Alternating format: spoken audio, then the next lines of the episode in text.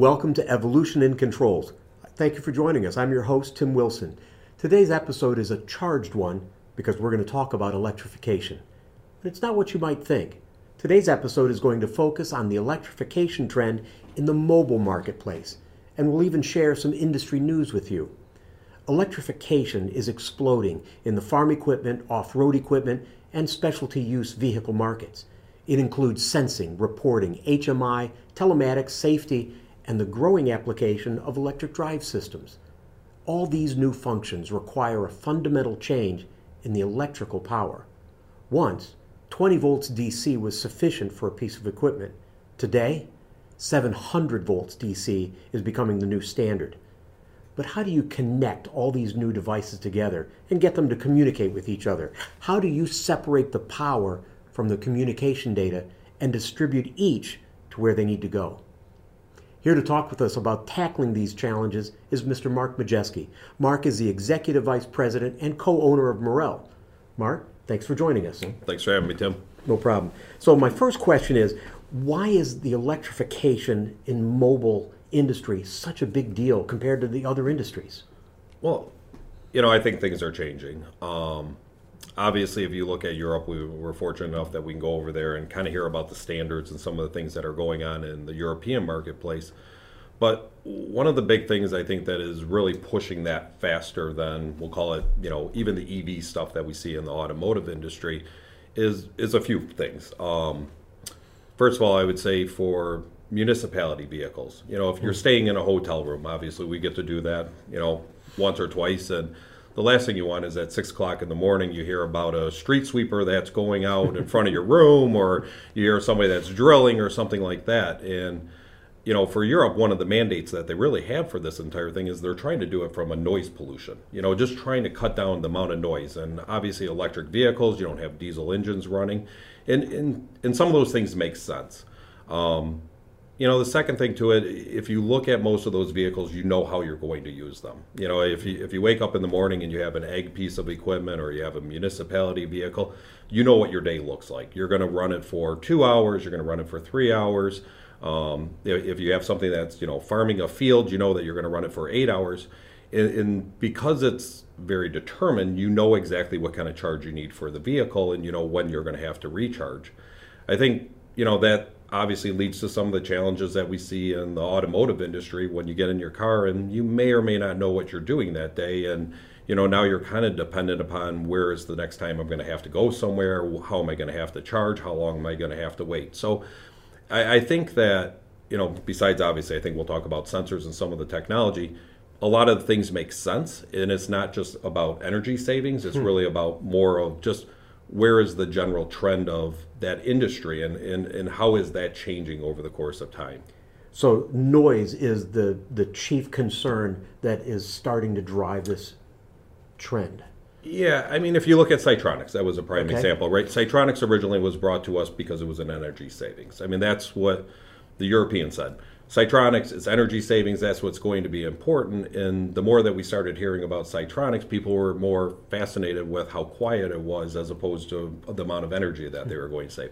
Now, there's no doubt that you are going to save.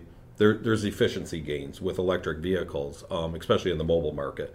But yeah, by and large, I would say one of the things that is driving it and where people are looking at it, it's really on just not wanting to hear diesel engines running at five o'clock in the morning or more importantly, nine o'clock at night. Well, if that's the case, what are the technological challenges that the manufacturers face in applying this technology?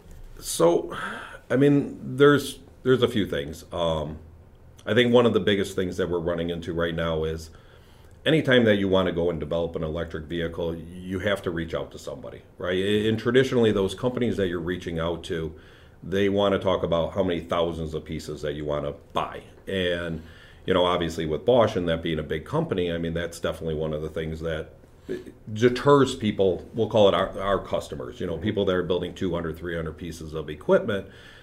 Bosch and these big companies like Dana, they want to talk to people that are building 100,000 or 20,000. Um, so a lot of our customers, when they come to us, they've heard about it, they know that there's benefits to it.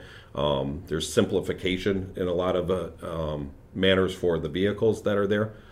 But the biggest problem that they're running into is who are those suppliers? And you know, I think we're fortunate that Bosch obviously is putting this development together under the Rexroth umbrella, and it's going to be commercially available. Um, we've been to a lot of shows. We've seen a lot of companies that came up with inverters and electric wheel drives and all that. And you know, the unfortunate thing is anybody that develops something that's neat or interesting, usually they end up being sold very quick. Um, and I, I, would say with Bosch Rexroth, they're, they're kind of going to be those people that I believe we're going to be able to embrace and, and take into the markets that we serve. So, what kind of devices are we talking about? So, you know, just like anything else, it, it all stems propulsion, right? I mean, if you look okay. at a diesel engine, everything starts with propulsion. And, you know, a lot of the stuff when we start talking about e mobility, in my opinion, it, it's really talking more about the electric propulsion side of it. So, you have battery management, you have inverters, you got wheel drives. You know, that's the main core, I would say, to we'll call it e mobility. Um, the problem that we run into in some of those respects is okay, now it's scalable. So, you know, if I look at a hydraulic propulsion system, we mm-hmm. could, you know, buy a motor or drive package that has, you know, 100 cc's or 155 cc's and then when we start looking at the e-mobility side, I may need a 50 horsepower electric motor, I may need a 75, I may need a 100, and I think what Rexroth is trying to do is they're trying to package it. So they're trying to say, although you may need, I'll use the example, 46 horsepower, can we get you into just a 50 horsepower package, and then we have something that's commercially available. So yeah, the trend is changing. Um, obviously, the battery technology is changing. You know, the inverters are changing. But but just what you had brought up originally in your point, it's the voltage. The voltage is really one of the things that's driving it. It makes propulsion systems like this possible. Um, if you looked at what it would take to propel any of the vehicles that we do on 24 volts, you're talking about massive cabling that would be going out there, and it's just not practical. So the more that we can bring up the bus voltage, um, just like we do in the industrial marketplace, we can reduce down the size of the, the copper or the feeds that are going out to the motor and make it something that it's practical.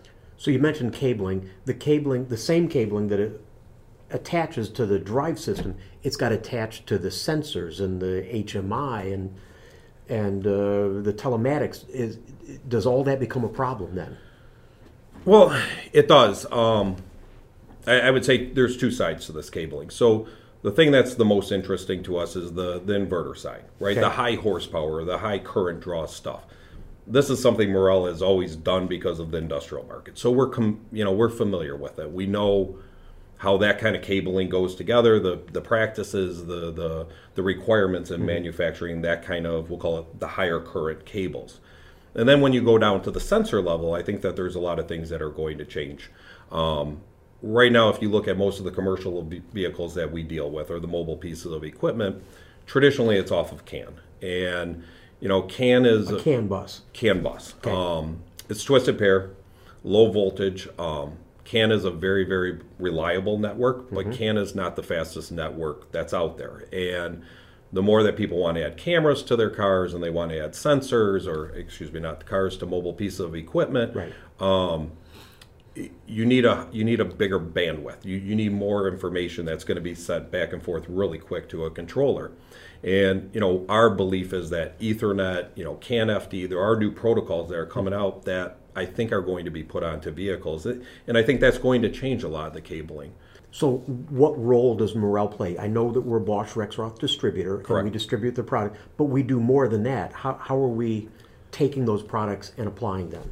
Well, I mean, what role do we play? we want to do ground up. Um, you know, just like we do currently today with mm-hmm. a hydraulic system. So, you know, obviously ground up from propulsion to sensors to controls. And, and we see that that's something that we're going to be doing in the future. So, you know, our goal is at some point in time to actually have a vehicle that we'll have out here and we'll show a ground up approach to how we would tackle the, the market from a controls, from an inverter, from a cabling.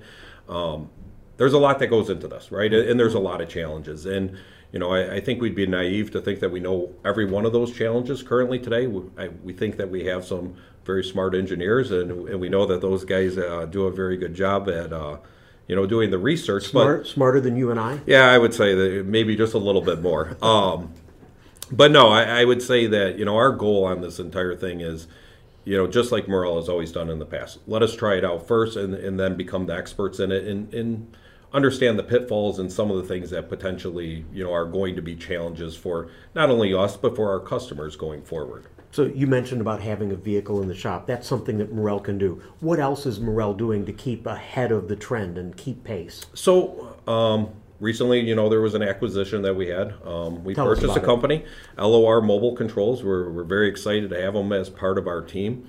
And, you know, I think what's amazing to me is you go over there and see the talent level of the people that are there and and the things that they're doing. So, I mean, they're printing out circuit boards. They're doing wiring harness design. They print their own circuit boards. They're prototype circuit boards. It, it, and, and they're one step, right? They're one step in, in all the pieces that we need to bring together. But, you know, we wanted to make sure that we had somebody that had knowledge. I mean, a lot of the stuff that they're currently doing today is obviously in the tree, tree care market. Um, but, but the general knowledge of engine controls and how things go together is there. And, you know, our goal is to take that knowledge and branch it into more and, you know, start talking with our customers about the amazing things that we can do. So I think LOR was um, it was a strategic acquisition for us. We, you know, we wanted to make sure that we could we could jump in as quick as we possibly could to this market. Um, I think that, like I said, with with all the strong partners we have behind us, with HYDAC and with Rexroth and SICK and all these companies, I think we're definitely poised to be one of the people that can, we'll say, take vehicles to the next level, um, especially for the markets that we serve. You know, for for a lot of our customers, um, you know, they're, they're not fortunate to have the thousands of engineers that a CAT or a John Deere or somebody like that would have, and they lean on us, you know, to to to provide them with some of these solutions or some of these products.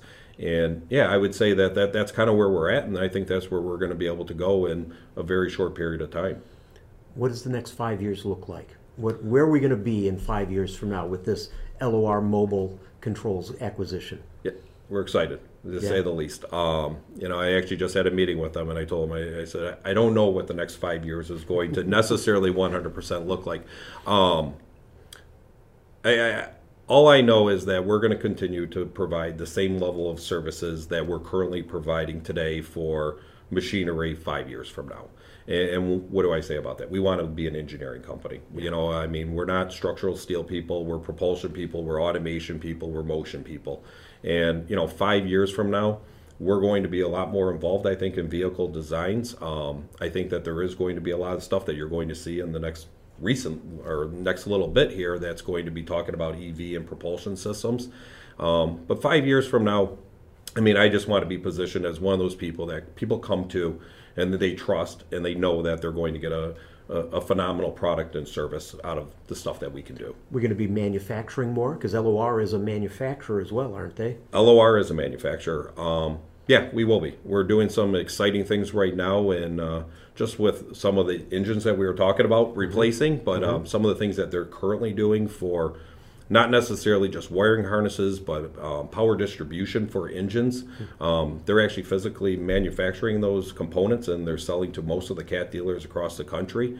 Um, we have a few other big targets that we want to go after, but no, I, I, I see Anything you want to share with our viewers on that? No, unfortunately, th- there's not a lot that I can share about that, but there are some uh, very large pending orders that are out Okay. there. So uh, we're very excited about it. Like I said, we're blessed to be able to have this team uh, behind us. I think they're going to be a great uh, partner, you know, slash business unit within our organization. And like I said, I, I think the future is very bright. Mark, thank you so much for joining us. I really appreciate it. To learn more about Morrell Group's recent acquisition, visit morrell-group.com. Don't forget to subscribe to Evolution in Controls on whatever platform you use for podcasts or on YouTube for a video version so you can be updated when we release new episodes. Thank you again for joining us today. I'm Tim Wilson. Keep moving.